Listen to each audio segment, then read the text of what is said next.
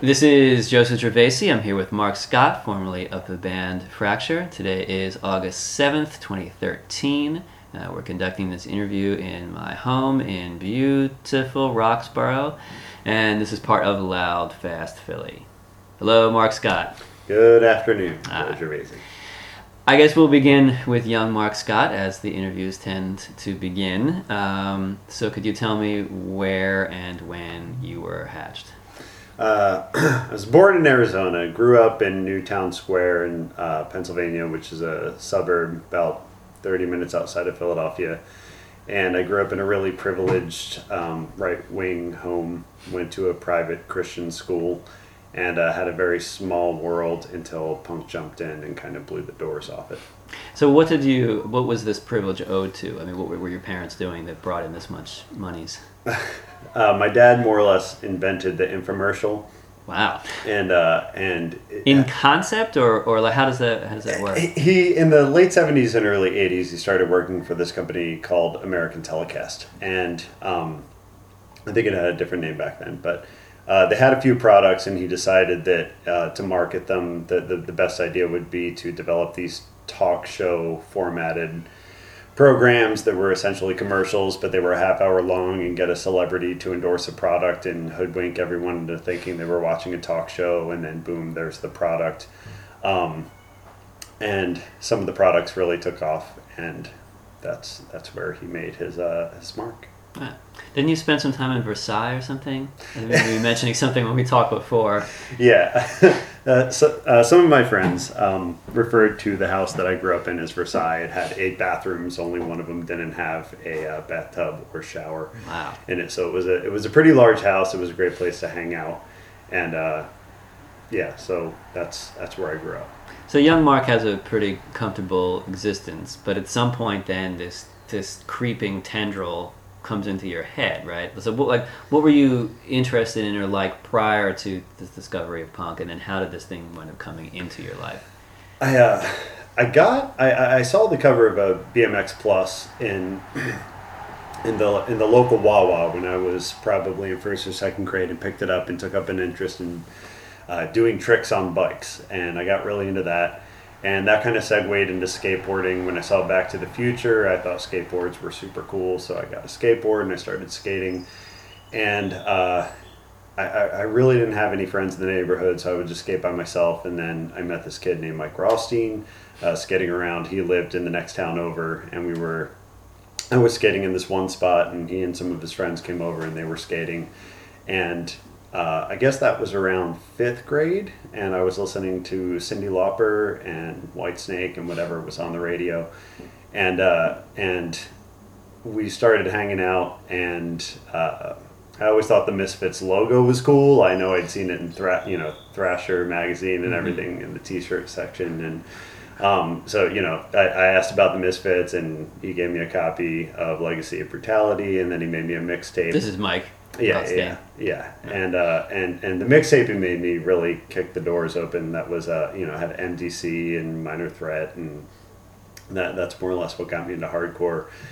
And from there, skateboarding kind of took a backseat to music. I, I continued to skate and I enjoyed it, but I, I really got into going to shows. Uh, the first show I went to was Fugazi in the parking garage of Drexel University. Amazing And- show. Oh my god! yeah, for was- that to be the first show. This Oh, oh yeah. I mean, it was it was mind blowing coming from this really con- like hyper conservative, very religious Rush Limbaugh kind of world uh, to seeing this band play in this parking garage and seeing people dance as punks will dance for the first time, seeing people of the same gender make out, seeing skinheads and punks and mohawks and 40 bottles and people wrapped up with their scarves playing on a stage and just all of it was just so mind blowing. And this is what uh, this is 1990 was it or 91? I feel like it was eight, it was either 89 or 90. 89. Okay, yeah. It was a WKDU presents. I can still see the flyer in my head. Mm-hmm. Um, and, and and that that just I, I, And there's a show they play with Scram. yeah Scram yeah, and yeah. 200 Yeah, stitches. 200 stitches. And- yeah, I still have the flyer on my wall at my parents' house, kind of a green horizontal flyer with like a figure or something. Yeah, yeah, just kind of a, a, a, a kind of a shabby but awesome sketch of a guy standing in front of a wall. I'm not sure if he's urinating or not. Yeah. My memory's a little hazy, but Yeah, I don't know what he was um, up to but it, it was just I, I, it was just mind blowing. It, it was the first time I'd ever seen live music other than my dad taking me to see gospel singer Sandi Patty when I was in second grade. Very different. Did you experience mosh too? And uh, and I- I, I just I, I knew at, at at that show that my life was changing forever. You know, Mhm. that was just kind of I, I knew it was the beginning of something, and it, it kind of dovetailed with that age where you begin to become aware of who you are and what's going on around you. I mean, I, I, I guess I was 12, uh, 12 or 13, and just being exposed to this alternate reality with so many different kinds of people and different value systems and different politics uh, than what I'd been raised in, and um, it just blew my mind. I, I, there are no words really to Right. describe that. so how did you begin to move in into this thing in earnest then from that point? Uh, it, it, it was, you know, as I said, I continued to skate, and, and I guess that was kind of, at first it was all about skating, and, you know, I'd, I'd hop the bus down to 69th Street, and then we'd hop the subway, and we'd go down to Center City and hit the record stores, Third Street Jazz and Rock, Philadelphia Record Exchange, and we'd skateboard to all the different locations that we went to check out music. And music was kind of just, you know, the music and the pizza, the underground pizza shop, those were just kind of things that happened while we were skating. But eventually, skating became the way that we would get to those important places. And, uh, and, and, you know, just going to see bands became um, the, the, the most important thing. And we'd go out to, there was a club out in Reading called Unisound Mm-hmm. um, that that we go see bands play in, and that, you know there was revival. I guess we went to a lot, and uh, I, I guess it there was just kind of this transition from skateboarding to music where. Like I said, you know, it was originally about the skating and music was just something. It was the soundtrack that accompanied that, and just something that, you know, we did along the way, and then skateboarding just kind of took a backseat to all of it. And I kind of found, you know, I think in sixth, seventh, and eighth grade, um, I was becoming aware of who I was, and in some ways, I feel like punk really shaped my identity. Um, and in other ways, I kind of feel like the the politics and the message of a lot of the the punk that I got into. I think it resonated with who I already was. I was always a bleeding heart. I always uh, cared about others and, and, and wanted to make the world a better place and, and really that, that was such such a core piece of who uh, I was. How do you think you came to be that way if it stands in such stark contrast to your parents, your father, and the environment in which you were raised? it, it, it, it you know I, I guess that raises the whole question of nature versus nurture which i've always been of the mind that everybody's both you know Mhm. that, that you're born with a certain nature and if it's nurtured in the right way um, then you become everything you were supposed to be but i kind of feel like as far back as i could remember i've always i remember i was uh, seven or eight years old and i got into a yelling match with a kid because he kept stomping on ants. Like that was his thing you know we were, we were hanging out and i was just sitting on the curb and i just remember him stomping on all these little ants and i was like dude you're killing him you're killing him and getting really upset about it. And that's just kind of how I've always been wired, and a lot of other pieces of my identity have shifted over the years, but I've always had this uh, really soft heart that was concerned with the well being of others. And punk being what it was in the 90s, you know, it, it, it was. Um, you know, it had obviously moved on from the nihilism of the 70s and, and had this kind of political, social message. And I feel like the lyrics, I mean, the, the hook for me was the music. I mean, the first time I heard Filler by Minor Threat, um, I, I, I actually was still a Christian. And, and yet the, the, the lyrics, I was able to get around the lyrics because the music just, I mean, it just kicked me in the balls. I like it just from, from the very opening note, it just, it, it got me. So the music hooked me. But then I found that a lot of the lyrics, particularly with the Dischord stuff, um, uh, just just the whole the whole drive for social change and taking care of those who uh, are overlooked and and have a harder time looking out for themselves. It just kind of resonated with who I was. Um, so there was that. I kind I kind of also feel like there was this uh, you know, you have all these little memories of little little points that, that kind of turned you. Um, I remember the first time I heard uh, we've we've got a bigger problem now by Dead Kennedys on In God We Trust Incorporated, and just being so creeped out, just thinking, holy shit, what is this? Like listening to the lyrics, looking at the pictures of the women driving by the KKK demonstration, and like listening to the lyrics and being truly scared and thinking the world is not not all is right. It's not the way it was uh, portrayed by my parents or my teachers or the minister.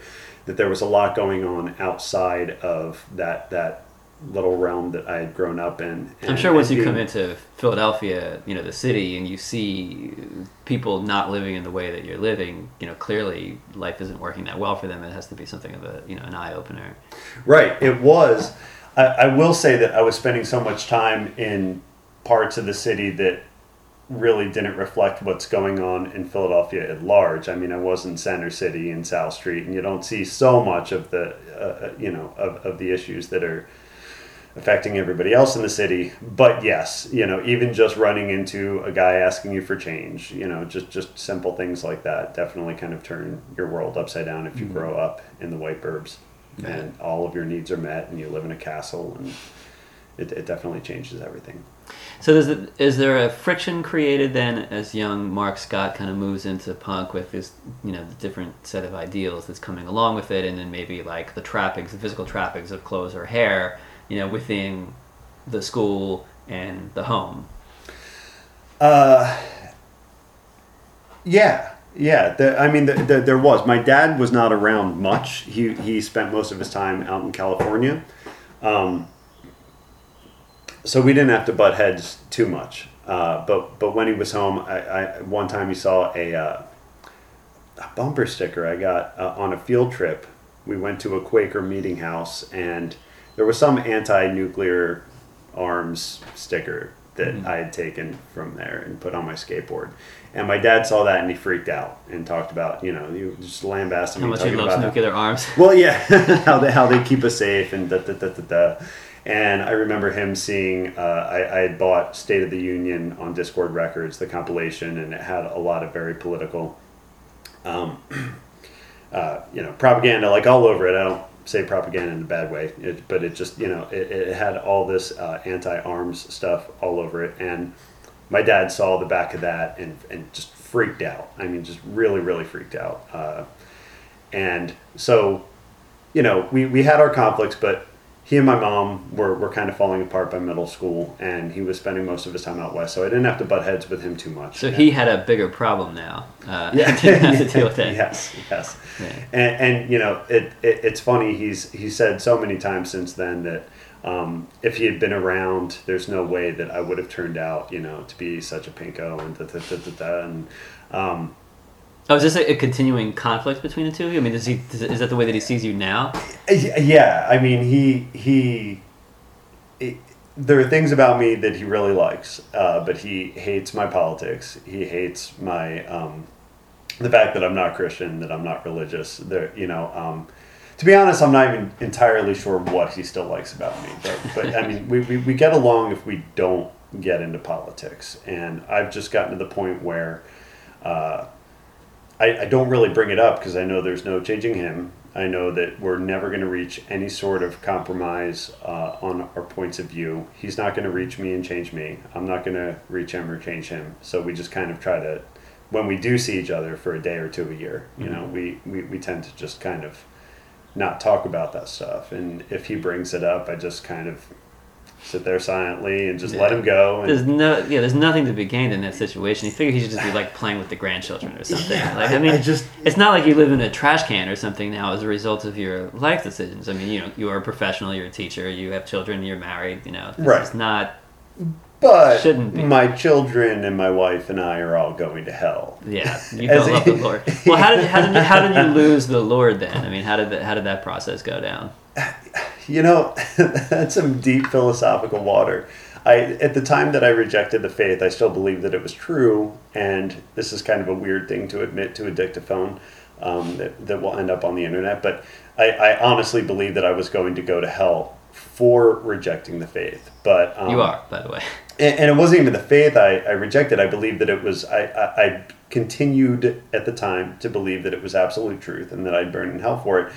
But I I just couldn't reconcile. Um, I couldn't bring myself to love a God that was going to send most of the human race to hell, which, according to Scripture, you know, anybody who doesn't profess the lordship of Jesus is going to hell. And to me, that did not gel with my uh, compassion or my worldview. Um, I couldn't imagine all of the, you know, most of the people that I loved and cared about at that time going to hell. And I just, it, it, it, you know, if the if the number one law of, of the Bible is to is to love God, I just felt like I was incapable of loving a God that was so tyrannical and cruel and inhumane. Mm-hmm.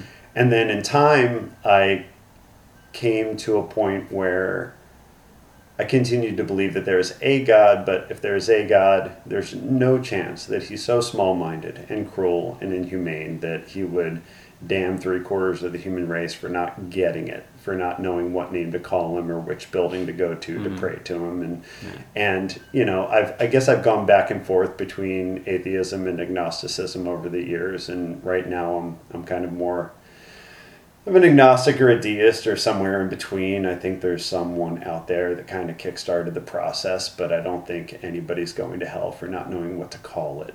So, um, but yeah, that, that, that was a, a long, strange process. And I honestly believed, you know, in, in this martyristic kind of way, I may have just invented that word, um, that I, I was going to go to hell for rejecting the faith. My dad continues to believe that I'm going to hell. And he told me two Christmases ago, your whole family's going to hell and it's your fault for not taking Oh. spiritual leadership. Give me a two hour lecture over the phone. Wow.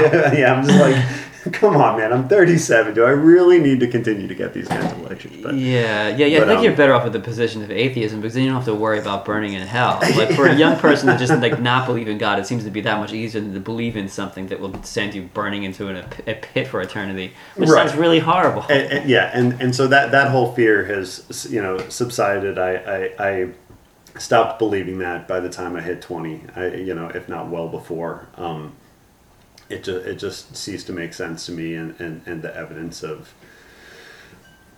my conscience and you know the world around me. I just couldn't imagine a compassionate God if God is compassion and love, sending anybody to hell. Really, Mhm, Right. And this is kind of jumping ahead a bit. We'll, Yeah. we'll go into this and then, then come back. But so then having you now have three children, how is it that what do you how do you raise them in in that sense? Like, uh, are they raised as atheists or agnostics? Do they are they presented with a bouquet of different religions? Like, how do you how do you work if, through that? If I had to coin a term, I'd call it choicest. They, they have Mhm. choices, and uh, we, uh, my wife and I are both vegetarian. I've kind of been back and forth with with it over the years, but uh, so you've not always been vegetarian. no, I was from sixth grade uh, until I graduated from high school.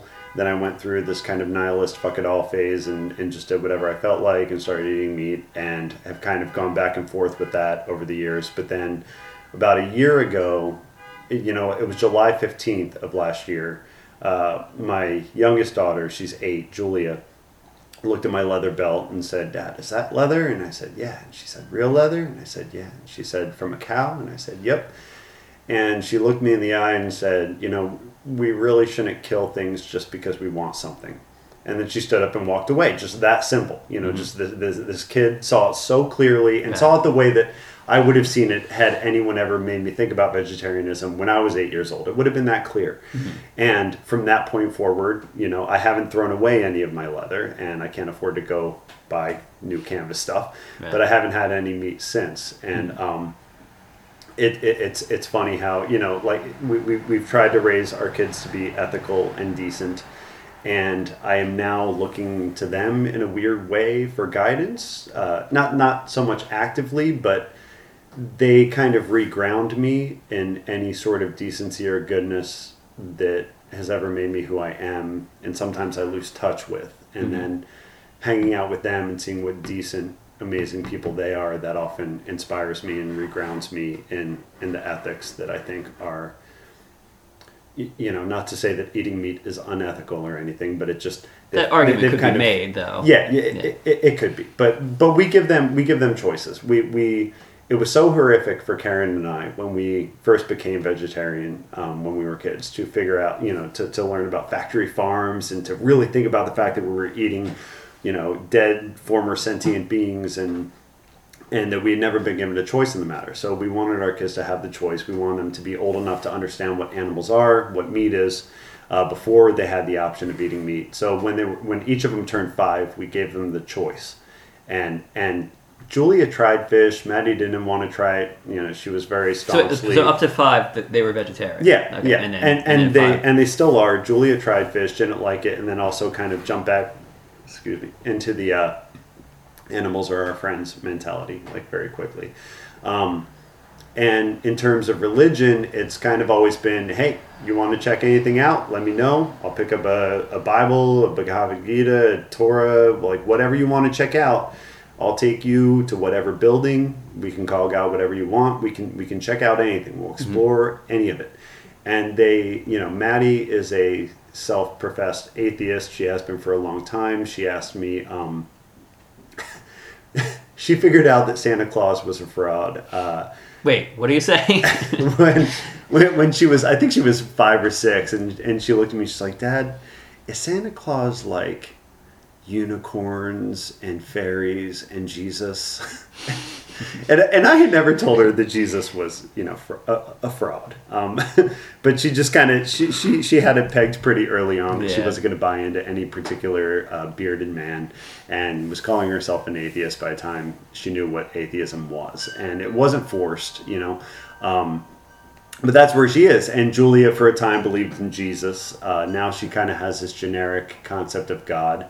Um, I, I think the Jesus thing just came from her friends. We live in Upper Darby. and then It's it's a fairly you know Catholic area. I'm sure a lot of her friends in school are Catholic, and she's heard a lot about Jesus. So, um, so she went through this phase where she believed in Jesus, and we supported that if that's you know what she wanted to check out. Um, but now she just kind of has this. I believe that something created the universe and kickstarted the whole process. But you know, she's kind of sharing the same views that we have. But there's nothing didactic about it, or or you know, we're we're not forcing our views. We the only thing we we the only rules we have in our house really are really simple. You know, get your education, work hard in school, and be kind to others. Just real simple. Hmm. Everything falls under those two rules, you know. And if you do those two things, we're happy. And I, you know, my children, honestly, they do. They they, they work so hard in school, and we don't, you know, shame them or beat them up if they come home with a bad grade. Although they never do, but if they did, we wouldn't and uh, and they're truly just just decent, kind, uh, humane, compassionate uh, human beings who look out for each other, look out for their friends, uh, look out for the needs of others, and so so that's you know that, that that's it. I mean, I guess we're vaguely spiritual. I don't want to say it in some sort of generic 20th century like Eastern sense, like we're spiritual. Yeah, yeah. But you know, like we, we believe that there's something more than matter. You know, um, Karen and I at least, and and I think that's where our kids are at. But we're not telling them what to believe. We're just kind of supporting their explo- e- e- exploration of things and encouraging them to think. Could you And to- retroactively adopt me? Sure. Okay, good. I know how to use the litter box. I, I'm hoping that, that my children turn out like you. So, so I mean, I, God, I, I don't please know that. Yeah. don't, don't hope for that. It- it- it- and and that may go back to the question of nature versus nurture. You you probably you know your your your dad was in the army, yes. and and I would guess a little more conservative than liberal. Oh, oh, by by far, by right, far. right. yeah, and you yeah, turned yeah. you turned out like you. So Yeah. I mean, people are going to be who they're going to be, but um, we're definitely encouraging them to find find the, the, the better aspects of themselves and and uh, listen to that part of them. Good.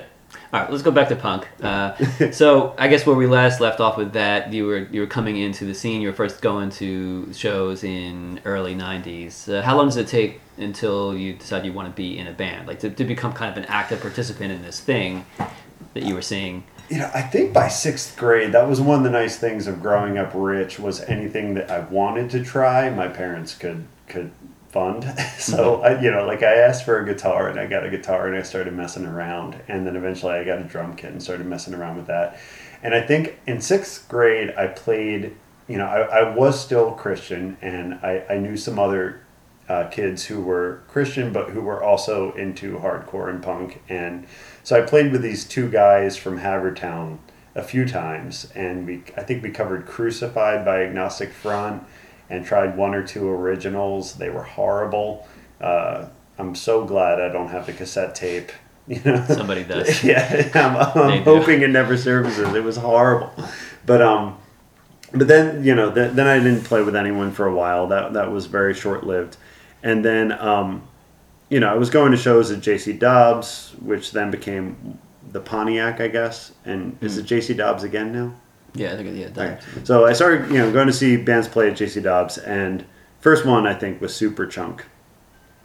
May have been something before that, but uh, but there was this uh, band Fracture that I was really into. I was not originally a member of, and I wasn't friends with them. They grew up about forty five minutes away from me, and being really into like my favorite kinds of punk uh, early on where were uh, you know the DC strain from like you know mid seventies to present. Uh, and I also liked all the Berkeley stuff, Screeching Weasel, Crimpshrine, Operation Ivy. And being a huge Op Ivy fan, uh, I saw Fracture play and just about shit my pants with glee. I just thought they were the greatest thing I'd ever seen. Um, so, you know, not in any sort of, well, maybe it was a kiss ass way, I don't know. But um, I, I just admired them so much. And every time they play, I'd walk up and talk to them and tell them how fantastic I thought they were. And um, eventually, the guitarist, uh, Adam, of Adam and his package, uh, he said he was going to college and he's like, you know, I, I know you play guitar. It, would would you be interested in in you know coming to a few practices and replacing me and da da da da. So, you know, I I was I, I was like, for as far as I was concerned, that that that'd be like being asked to play in Led Zeppelin. That was just the best thing in the world. And they were a little bit older, um, just just slightly, and but that little bit usually makes a big difference. It, punk. Yeah, it does. And yeah. when you're a kid, you know, like a year or two older than you is just, Mm-hmm. you know, like. So they were on a pedestal, and and uh, so I went to a few practices. It worked out, and for a brief time, I was the sole guitarist of Fracture, and then um, I guess that was when I was in eighth or ninth grade, probably ninth grade. And then Adam started commuting back from Wesleyan in Connecticut, and, and, and we became a two guitar band. Um, my first show was opening up for Chumbawamba at JC Dobbs, and that was amazing. They were fantastic, but it was also just like, oh, holy shit! Like Yeah, I still have the flyer for that show with a little weird like drawing of the face on it. Oh, I don't think I ever even saw It's like a really jerky, like shitty drawing of like a face with its mouth open or something. flyers in the '90s. Some of them were pre Photoshop. Yeah, yeah. It was especially Um, bad when people first started using computers and used the worst fonts, uh, you know, or like a clip art everything would be all like pixelated. Yeah, yeah. Um, yeah, so so that was you know that was my first show opening up for them, and and from you know from that point forward, it was just there, there, there was something. Of course, part of it appealed to the ego, being on a stage and and feeling like you were doing something that other people valued, and but but but but the more appealing aspect of it was feeling like there was some sort of communion and coming from a dysfunctional family, as I'm sure some so many punks do, uh, you know, rich and privileged as I was, my, my, my family sucked, and my parents, you know, whenever my dad was in town, it was you know pots and pans flying and screaming and cursing and everything else, most unchristian like behavior between a married couple. Uh, so, you know, like I felt like I was part of a family, and I, I think that communal aspect um, really kind of further grounded me in, in punk and made me realize that that was who I was and something I wanted to be part of. So, what any feelings or observations on the, the sort of, and this is kind of an overarching question, but the, the 90s hardcore punk experience? You know, what, what do you think came about in the 90s that was unique to, to that decade and to the participants, at least within Philadelphia, and then maybe, you know, through the rest of the uh, country or world? It's hard to say because, as you pointed out in a prior discussion, uh, you know, there was punk, punk was happening before I came along. So it's hard to say what was already going on. Uh, and it's, you know, having dropped out of it, I mean, I still listen to music nonstop. I still make music uh, for my own listening, my children's and my friends. But I've completely dropped out of it. So I don't know what's going on now. I feel very out of touch with all of it. And, you know, it's hard to say other than watching videos on YouTube what was going on before I came along. Um, but my experience was it, it seemed as though I guess what real I, I, I can't say what distinguishes it, but it just it really felt like we were building something, you know. And I, I think I think that's a, a theme that you can see uh, in in lyrics by certain bands. I know Ignition touched on it a, a, bit, just the whole sense that like it, it wasn't just music; we were like building something together. And uh, when it, when I first came into it. Um, most of the shows, uh, you know, were, were, at bars and they would have all ages shows and stuff, but you know, they were set up by people much older than me or any of my friends, and we just felt so grateful that they would ask us to play. Um, you know, or grateful just to go see bands play. Period. Um, and and then when the Cabbage Collective came along, it, it, it all, all of a sudden we felt a little more grown up and empowered, and like we were we just felt less powerless. We felt like we can do this. We can set up our own shows. You know, like we we have friends who are setting up shows. We can, um, you know, set up, you know, record booths in the back and, and whatever. It just it just felt like we were, you know, the, to do all that stuff when you're a teenager, especially with the limited resources that we had back then. Um, it, it, it just it felt incredible to to build something, to book your own shows, to to go on a tour, to go out of town, to hop in a van. You had to like get directions, and there was no MapQuest. you know, like you're using uh, no your internet. Fucking life. The, yeah, right. right. Yeah, yeah. you know, just contacting people from the back of uh, MRR or whatever. You know, like it, it just it, it was really mind blowing and empowering, and made us feel much more grown up than we actually were, and um, and I'm I'm sure that's part of the appeal of being in bands, period. I'm sure it continues now, and I'm sure it was going on long before I came along. But it, it, it just, speaking to my own experience, it was mm-hmm. just really empowering, not only to pick up a guitar and to play music, but to be playing at shows that were set up by friends of ours and to not have to rely on, you know, people in their 40s um, to set up the shows for us. And and just that whole like kind of uh, communal nature of, of music and, and the whole music scene back then. Putting together zines writing terrible things. I've unearthed some of them recently. I was cleaning out my basement and found some essays i wrote for don't zines. show to the kids. Oh no no no no. No one will ever see them ever. They were horrible. Reading old lyrics horrible. But but it, it's still just you know the whole process and experience of it um, it's something that it, it, it's hard to communicate to anybody who hasn't already been through it. Mm-hmm. Um, and I, I, I, don't know. I'm sure that people continue to experience it and, and, and experience all the glories of it, but it's it did seem in context. Uh, again, I don't know what challenges people face now, but it seemed like in context, just like you know, there, there, there wasn't an internet to streamline the process, and we really had to work and struggle to to make things happen, and and we did, and we set up our own record labels, and we recorded our own demos and our own records, and and and set up our own shows, and it, it was just really uh, an empowering. It, it, felt very empowering, and and.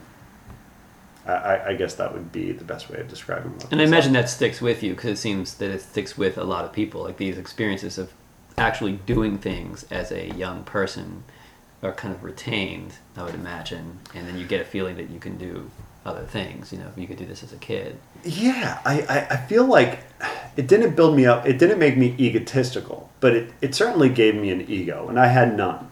Uh, you know, prior to that, it gave me a sense of self and a sense of like I can accomplish anything that I that, that I really want to if I work hard enough, which I guess is a pretty generic message that we you know, being on this side, you know, being an adult and being a teacher and being a father, you try to impart that to all young people. It's a pretty generic message, but punk actually helps, like, helps you do it. You know. Yeah, like, I think it, a lot of people may hear that, but they don't actually get to experience it because they're constantly told, "Well, you can't really do that. You know, you really shouldn't do that." And, right. and things are very sort of regimented and tightly controlled for fear that someone's going to, you know, stub their toe or, you know, cut their finger or something. And here you're kind of like out doing this thing. Um, and you're, you are actually genuinely doing the thing that people say that you should be empowered enough to theoretically do. Yeah, it, it, you know, it's it's funny you saying that because as a parent, there's definitely this tension between as a parent and a teacher. Um, you know, I still have this, you know, anti-authoritarian uh, like punk streak in me, and I, I never wanted to be the man, you know, the proverbial man. But like as a teacher, I do need some order in my classroom. Mm-hmm. As a parent, I am certainly protective of my children and would not want to stick them on SEPTA and send them down into the city by themselves at the age of twelve, as I was doing. As, you were doing. Right, yeah, right. Yeah, And- made you you know- you. it, it, it, it did it did and you know I, I had my ass kicked a couple times and and and, and you know definitely had some things happen to me uh, due to lack of parental supervision that I wouldn't want to happen to my children uh, but at the same time I kind of have this voice in the back of my head saying and I haven't really listened to it yet but saying you have to let go you have to let them live you know they need to struggle too they need to fall down and get hurt too they need to um, try and fail and try and succeed and, and go through all of the things you went through. And it's so hard as a parent. Uh, Do you feel the, the pull from them yet, or is the pull not really no, there? they, they, lo- you know, like my, my, da- my eldest daughter is not a homebody. She loves to get out. Um, but, you know, like I'll, I'm going to Wawa. Oh, can I come? You know, just, just just for little things, whether it's a grocery store or Wawa, she wants to get out of the house. Mm-hmm. Right. You know, and and she's start starting to feel a little more adventurous. Um, but there's no pull to go out and do the sort of things that like she's not rebellious you know? Like i and she doesn't have anything to rebel against. That's kind of the beauty of giving them choices. Like if she came home saying she wanted to attend like a republican convention i'd be like oh shit. All right, I'll put on a suit and I'll take it. You know, like like I just like I, I like I refuse to give them anything to rebel against other than cruelty and indecency. You know, like yeah, like and I, who wants to rebel against that? You know, right? I, yeah, I mean they've been raised to be like they're good people. I mean they're just so uh, really like. I feel like like punk part part of the draw, you know, was the appeal of like rebelling against this very constrictive environment that I grew up in. Um, part of the appeal was the whole the, the way a lot of the messages resonated with who I already was, and then the other appeal was just I loved Minor Threat and, and the way that the music made me feel. I just felt so amped every Yeah, time I listened to it. Um, but no, they don't. They don't really have anything to rebel against. I mean, they, you know, my they listen to Lady Gaga and the Ramones. You know, Mm-hmm. like they listen to some trashy pop stuff and they listen to good music too, and at their will. You know, Right, and um, yeah. so they're not trying to go out and do the crazy things that I felt I need to do to escape my reality as a young man, I guess. But um, they don't really have as much of a need to, I guess, because Mm-hmm. they're just supported in everything they try to do. Right. Good. Uh, Fracture toured, right? Mm-hmm. Uh, a couple times. Uh, twice, yeah. Uh, and it was a U.S. tour. Mhm. Uh, any particular incidents of, of note that took place uh, during the tour, or recollections of, of doing that? Hard to say because I was high almost 100% of the time. Maybe we should talk about that. Uh, yeah. so when when when did drugs come into the life of Mark Scott?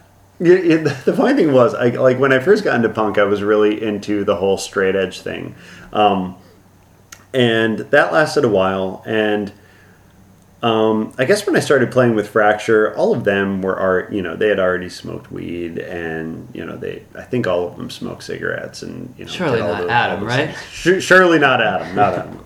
So um, I re- the, like the the first time that I did anything. You know, I I guess a lot of people start with cigarettes and then move up, but for me, I was hanging out in West Chester at one of Adam's girlfriend at, at, at you know his girlfriend of the time's house, and uh, everybody started drinking and smoking weed, and then I, you know I was there and I was just like, you know what, I think I want to try this. And the funny thing is. It was like reverse peer pressure. They were like, "No, no, no, no! You're the straight one. You know, you, you don't, you don't. Mark Scott is not allowed to try any of this." And they were very protective of me. Like it, it, it was a, it was really kind of a sweet moment because they were all, um, you know, just getting really fucked up. But it wasn't like here, try this, you'll you'll enjoy it. Yeah. It, it was the exact opposite. It was like, no, but no, no, you don't want this. You know, Yeah. like I was her kid brother, and uh, I insisted, and uh, and I, I guess that was the first time I smoked weed, and I just started to feel it right before I passed out. So. Um, the you next- passed out from the pot. no, I passed out from the liquor I drank before that, and I'm not sure what it was, but you know, I, I, I drank enough of it to get ahead on. So um, from that point forward, the next time I smoked weed, I got to actually really enjoy it, and and I did. And as a musician, um, you know, it, it, it's not that it, it accompanies the lifestyle and it's integral to being a musician. Well, you were But I- making I just- reggae records I love. I, I wasn't, but I like. I, I did love like my favorite thing, and the thing that I miss about it now. Like I, I, I am clean now, uh, having kids and a career. You know, I just um, it, is what it is. But um, I miss listening to music that way. Like uh, the cool thing about it is I'm very candid with my students. So like I tell them about my past, and I tell them that you know um, all of the things that I noticed uh, all the things that stood out to me when I used to get fucked up all the time still stand out to me. You know, like I don't need the drug anymore. I can be like, oh, listen to that kick drum. Listen to the way it syncs up with the bass line, or listen to the way the, the, the wind blows through the leaves. All the things that I didn't appreciate prior to smoking weed that, that drugs kind of helped me to appreciate and notice, I realized all those things are still there. Right. So therefore, your your students should smoke pot at some point, so they can have an appreciation of music later. in No, life. they. I mean, mo- most of them already do, are already do, and I'm not painting with a broad brush when, when, when I speak with my students. I mean, I think it's one of No, the they're things your I like about You should They're- know them. Yeah. They're they're very honest with me, and and and you know, I, I I try to discuss with them, you know, the pros and cons, and uh, you know, like I don't ever tell them, look, never smoke drugs; they're gonna kill you. You know, like I'm like I'm honest with them, but I say, you know, like once you've noticed certain things, you know, like you don't need to continue to be a stoner. It's not that you even need to smoke weed to notice them, but the cool thing is like here I am, I'm 37 and I still like if I put myself in the mindset like I can listen to a record and pick out all the things that are interesting and I don't need the drug anymore. You know, mm-hmm. like I just like you, you know, you just you just have to be more attentive. That's all weed does is it makes you more attentive to details that, that are already there. You don't really need the drug. They'll be there with or without it. You just need to, you know, pay attention.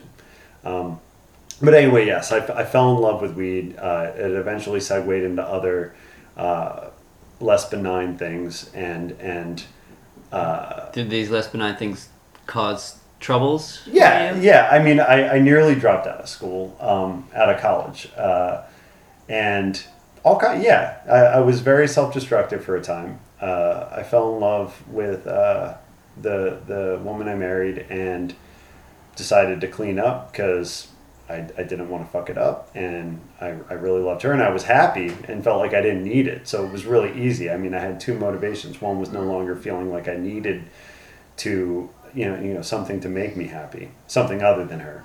Um, I guess she's a drug in a way, uh, and and I also didn't want to fuck it up. So I guess that was the time you know like like around the time that we became a thing. I guess I, I kind of straightened up and Did you have to go through own- a formalized process of removing yourself from the thing, like something that was a structured was program? or no, you- it was real easy for me. I mean, like, and you know, to be honest, she and I would would from time to time smoke weed prior to kids. You know, like we every now and then, you know, if opportunity presented itself, if we were at a party or something.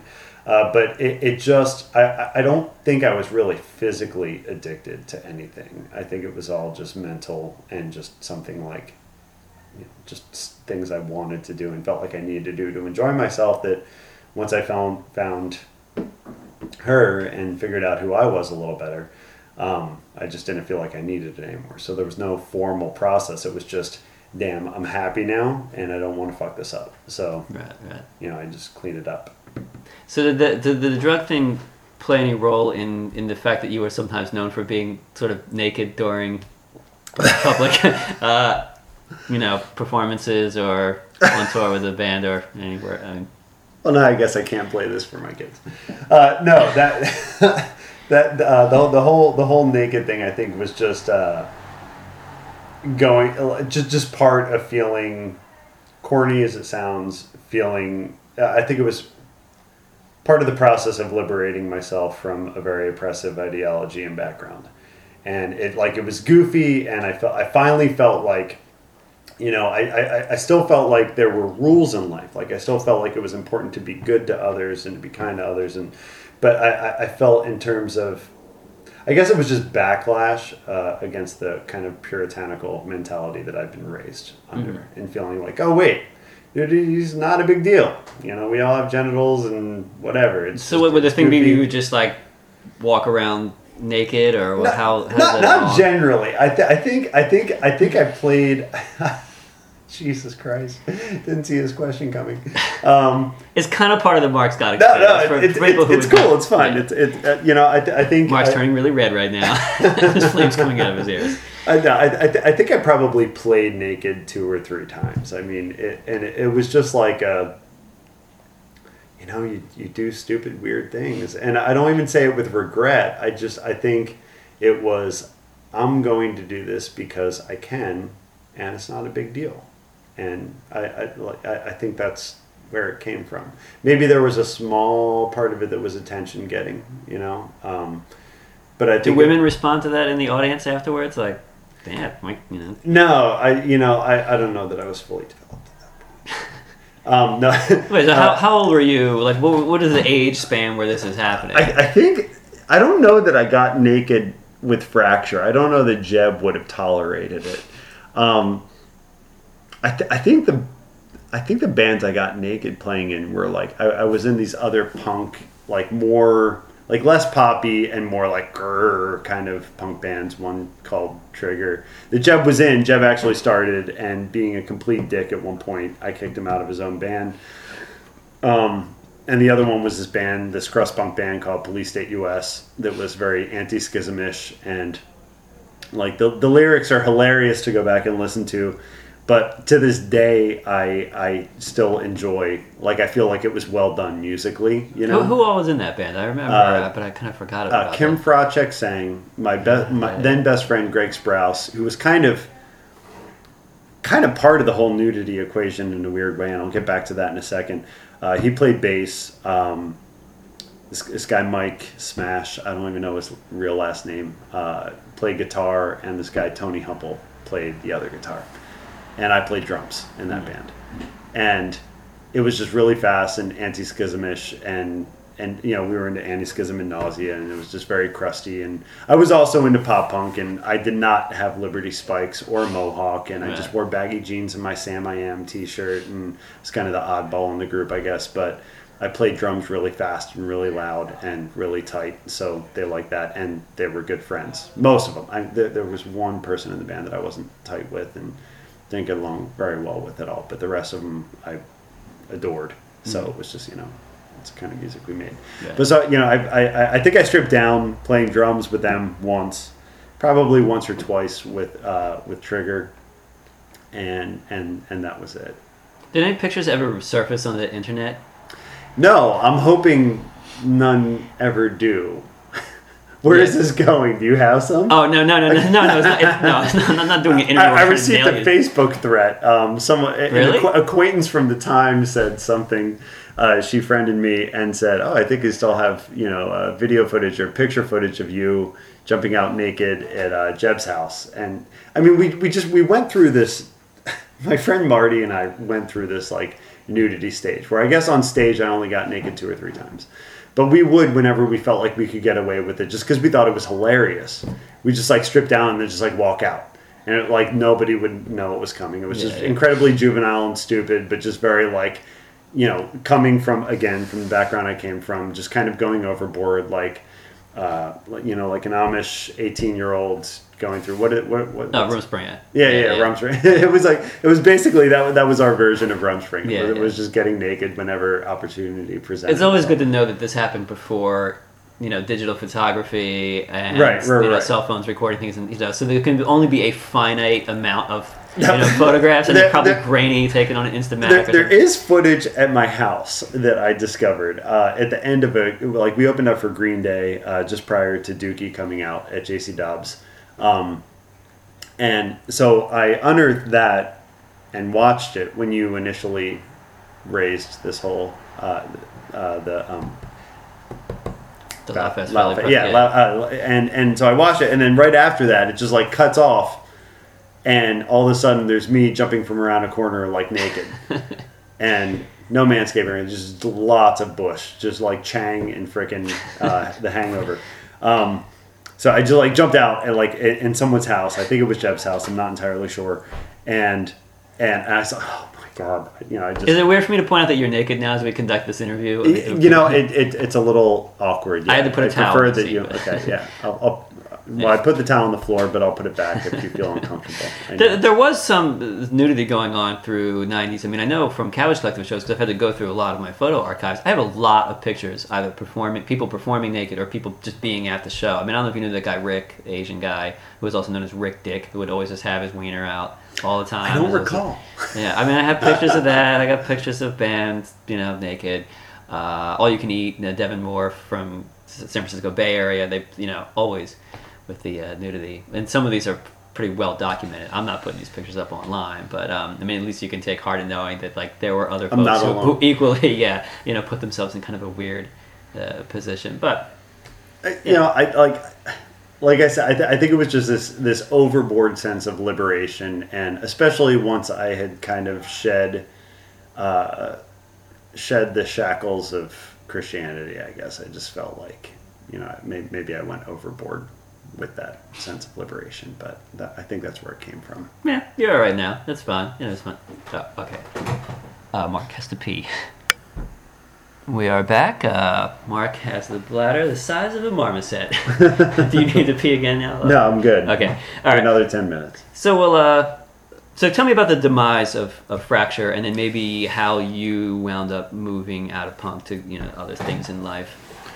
Um, the demise of Fracture was, I mean, for me, like that had been my whole identity throughout high school. I mean, I think I joined Fracture in, in eighth or ninth grade, I think ninth grade, and um, we broke up the summer that I graduated. We went on our second tour.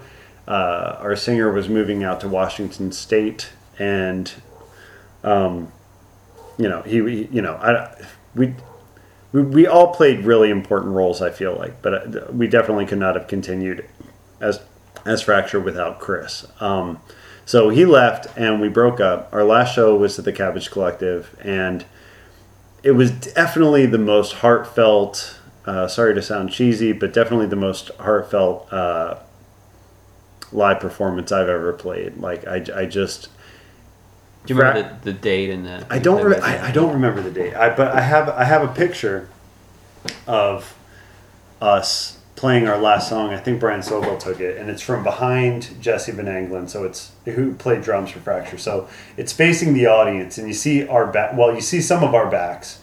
You see my front because I had my back to the crowd because I was tearing up and felt like a cornball, so I didn't want anyone to see it. Um, but it was taken during the last song of our last set, and I kind you know it it may be nostalgia it, it, it may be you know rose tinted lenses but I feel like it was the best set we ever played uh, it was tight you know like just just performance wise it was very tight but it was also like very heartfelt and I think we all felt like it was the close of something really great and it wasn't just a band for me it was how I found myself, um, which was a p- very painful, long process. All goofy antics aside, I mean, you and I have discussed that there was a, a public me that was very, you know, like happy and, and, and gregarious and goofy.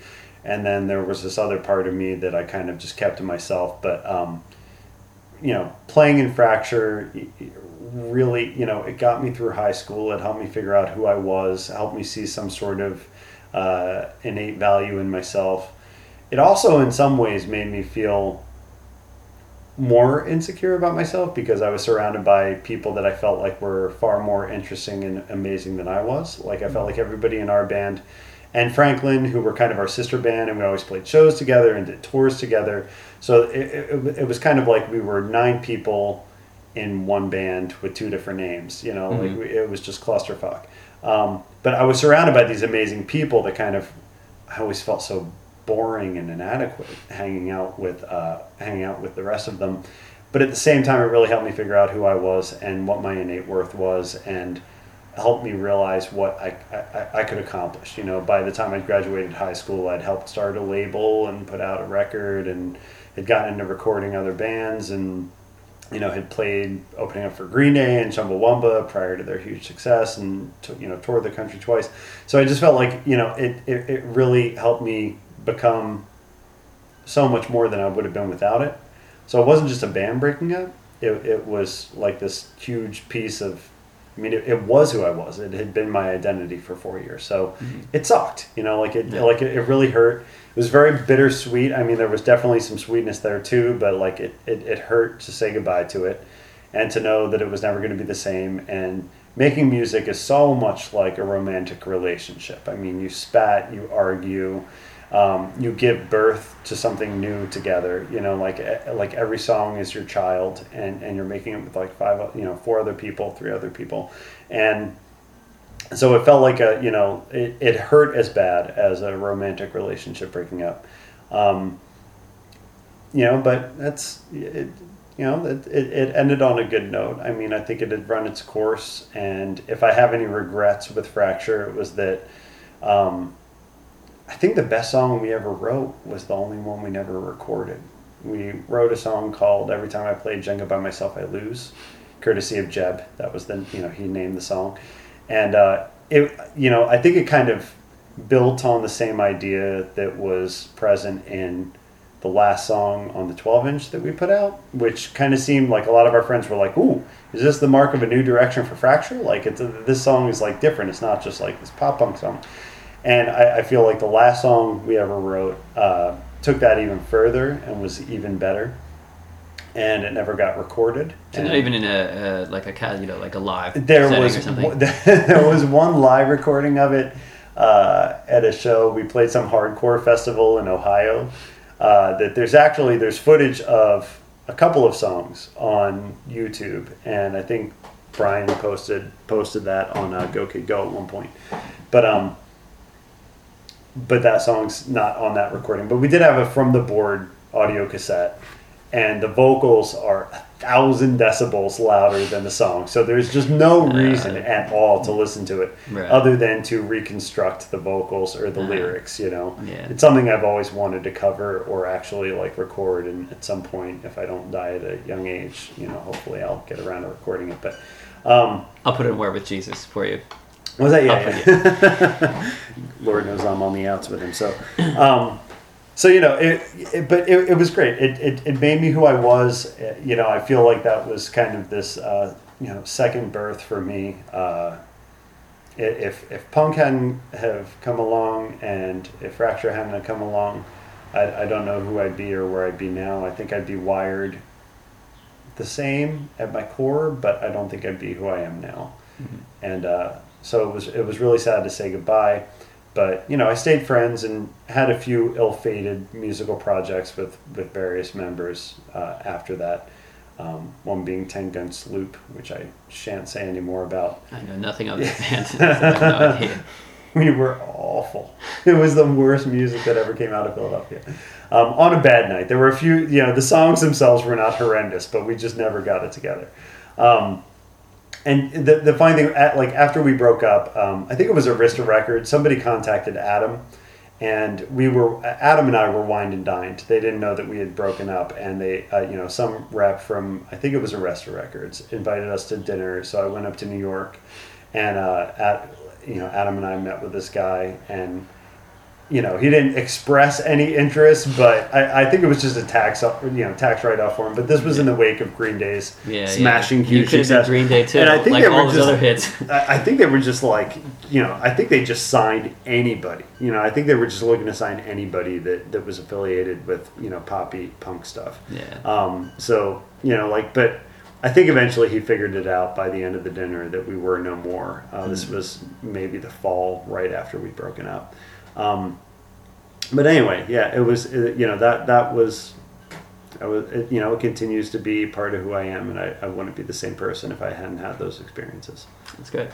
So we kind of, in conclusion, we went into the future a couple of times, and uh, you know, in the earlier part of the interview, uh, so we kind of know where you are now. Um, but just curious, as a teacher, uh, do you see students who have the outward trappings of an interest in, in punk, and, and then if so, you know, how, how does how does that make you feel in seeing that now? You know, this many years removed from your active involvement in the scene, and then this many years removed from the, the beginning of that thing you know, in the seventies.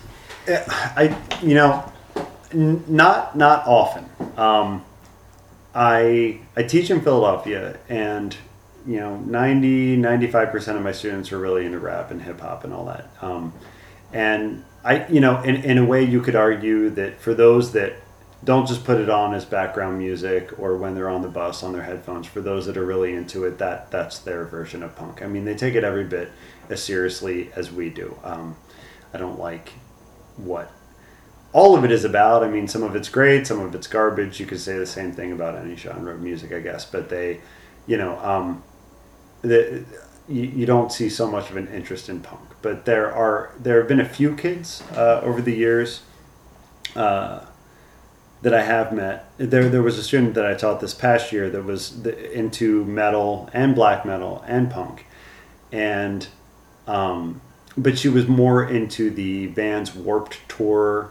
Like she pretty much liked anybody she could pick off of, you know, like a, a Warped Tour compilation. Um, Right. And and I'm not saying that's not legitimate. I mean, like yeah, she's, we're talking about a young kid. So, yeah, yeah, and, and she's she's passionate about it. Like she's Right. really really into music, and she's very smart and articulate, and she thinks a lot, and she will take note of good lyrics, and she'll also, you know, she like she's made me comps and stuff before, and and given them to me, uh, as has her, you know, her ex boyfriend. Um, he gave me a six CD metal compilation the last day of school. He came in, he said, "Here you go, Scott," and and, you I- learned about Metallica and Slayer. no, it's, it's all like new, you know, new metal and like you know, like the, the the kind of metal where, you know, it's you know they'll scream like the San Francisco scene from the '90s for a few minutes, then they'll have you know like the really bad melodic parts where you, their voices are being run through auto tune and all that shit. Oh,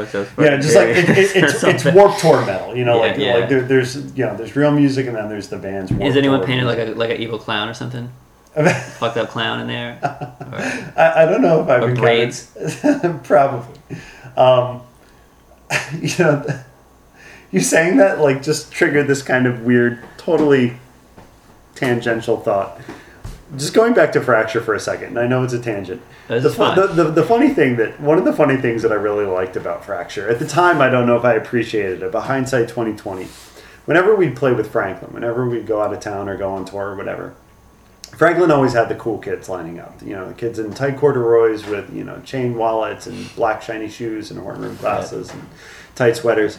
And we always the one kid that would line up to buy our record. You know, like the the one person line would have the kid in the tie dyed shirt with like a skull and crossbones on it, like the kind of like like you know, and like Nike high tops. You know, and Yeah. like jean cutoff shorts. The kid that just didn't really fit in at all, not even mm-hmm. by punk standards. Like in, in, in no way, shape, or form would this kid, kid fit in anywhere with anything. Right. And we got that kid, you know, Right. like and and one of the gratifying things, hindsight twenty twenty, about fracture was that, you know, if if, if, if if we weren't huge and we didn't have a huge impact on cool punk culture, at least we were there for that that uh, that that that geeky I don't even fit in with the punks kid. Uh, that would eventually attend Adam and his package. Yeah, I was gonna say like was Adam was being- taking that to the absolute end, where he it's was like the it's, it's all thirteen-year-old fat kids that don't fit in. yeah. Um, but I'm sorry. What was that a tangent from? What were we discussing? Uh, we're just talking about seeing, you know, seeing kids. Yeah, so yeah. in my school, no. I mean, like my population is just such that, that punk isn't really, it's not really a thing where I teach. Yeah. Um, I mean, you get a couple kids a year maybe who are who are a little acquainted with it, but a lot of times at that it'll be bands Warped Tour punk. You know, Yeah, yeah. If you're lucky, they'll know who Pennywise was, and what kind of luck is that? Yeah, that is no luck at all. It's an unlucky penny. yeah, exactly.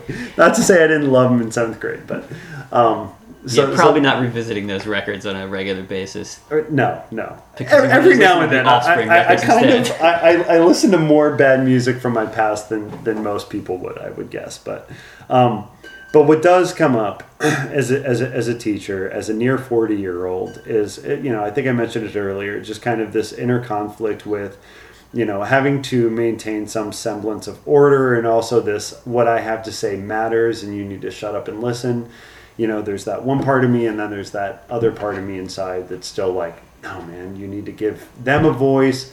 You can't be too stiff with them, and, and like yeah, but you don't want to get steamrolled because you know that like kids are going to find the chink in the armor and destroy you, right? I mean, Exactly, and it's it, from it's, it's teachers. been no, it, and it's true. But there, uh, there's been a ten year evolution where I've tried to find the balance, and I feel like I'm finally getting to it, where I can be real. I can encourage them to have a voice, but also they have to know that there has to be a legitimate thought behind that voice. They have to think before they find that voice, you know, and before they that they, you know, hold any claim on anyone else's time or ear.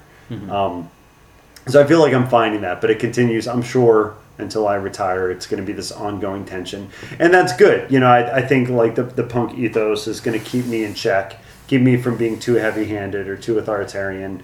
Um, but time will also give me, you know, has been giving me the ability to say, okay, you know, they're young, and yes, they're going through all the same things you went through, but you know, they need to have something to rebel against. A, Right. and, and and B, they need a little bit of structure. You know, like you had so much education by the time you were in fifth grade that you could afford to fuck up until you graduated from high school. You know, um, whereas a lot of my students uh, could not say the same thing. Yeah, I mean, you would say that a lot of your kids come from pretty rough yeah, backgrounds, right? Yeah. Yeah, yeah. I mean, you're teaching in an urban school. You're not in a private school out in the right. suburbs. Yeah, right. So I mean, I kind of feel like having a voice and knowing who you are and having personal autonomy. It, it's almost like this is gonna sound really fucked up, but it's almost like a first world problem. You know, it's like let let first before we give them all of those wonderful feel good things, which I do, which I do want to give. Yeah, them, learn you the structure of, We like, also writing need to have some nice. sort of like I, I, I think, despite the fact that I got naked at shows and everything,